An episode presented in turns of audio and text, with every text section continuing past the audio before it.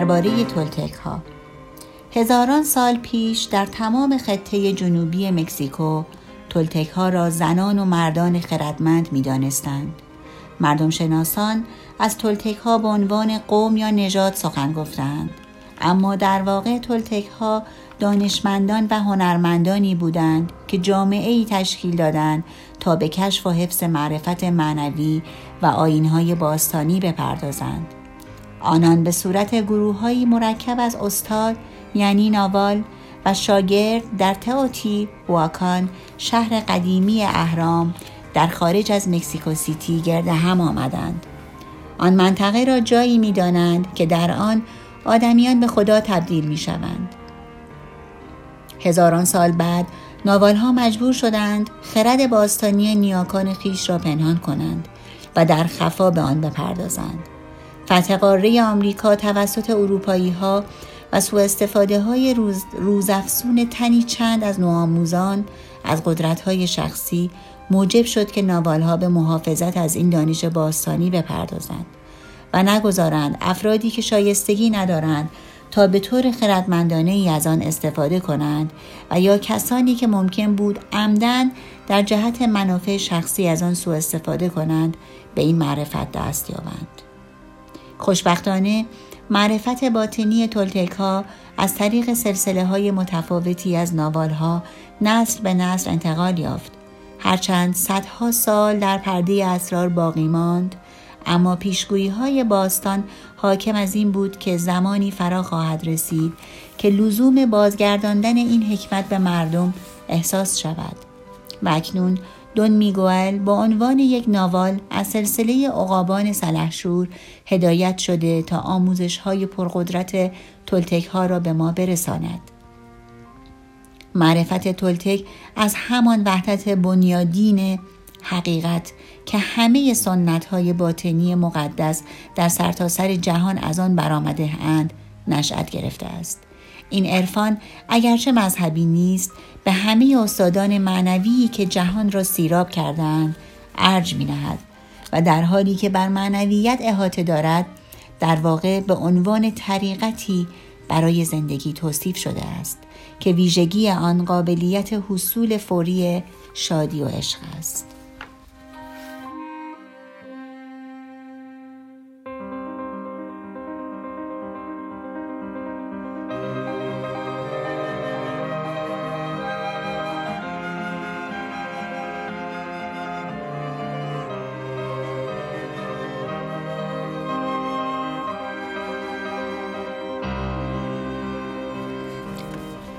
مقدمه. آینه دودی.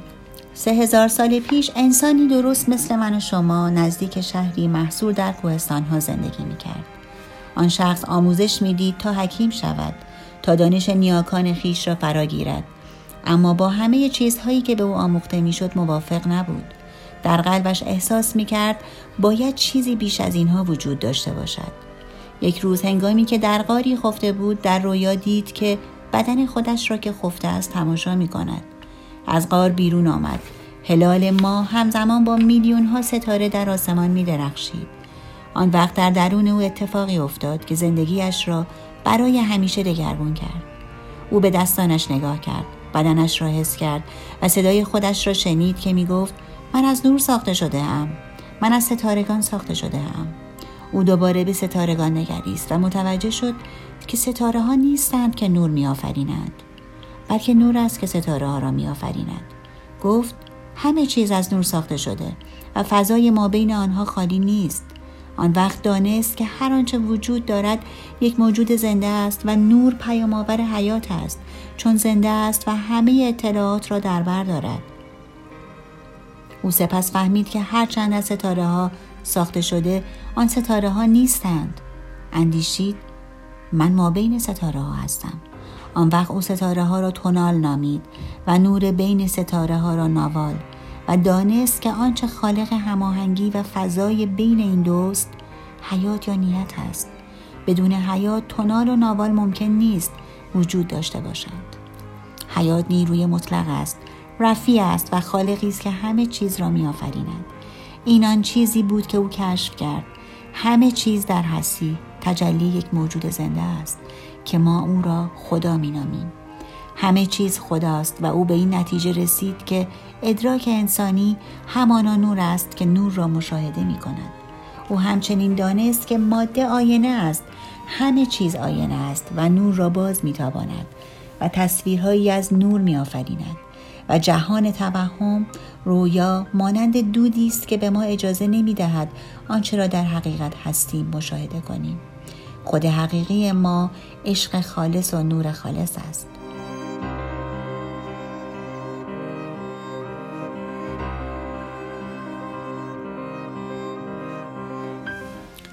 این ادراک زندگی او را عوض کرد.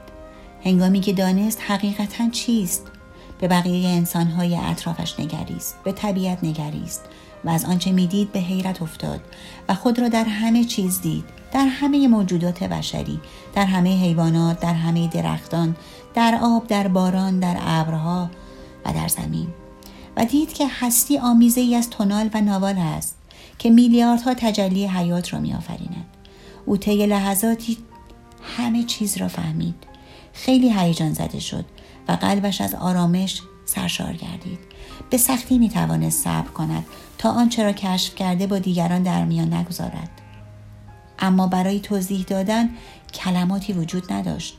او کوشش کرد تا به دیگران بگوید اما آنها نمی توانستند بفهمند. آنها فقط می توانستند بفهمند که او تغییر کرده است و اینکه چیز بسیار زیبایی در نگاهش می درخشید و در صدایش موج می‌زد. آنان متوجه شدند او دیگر درباره هیچ چیز و هیچ کس قضاوت نمی کند. او دیگر هرگز شبیه هیچ کس نبود. او می توانست همه را خیلی خوب درک کند اما هیچ کس نمی توانست او را درک کند.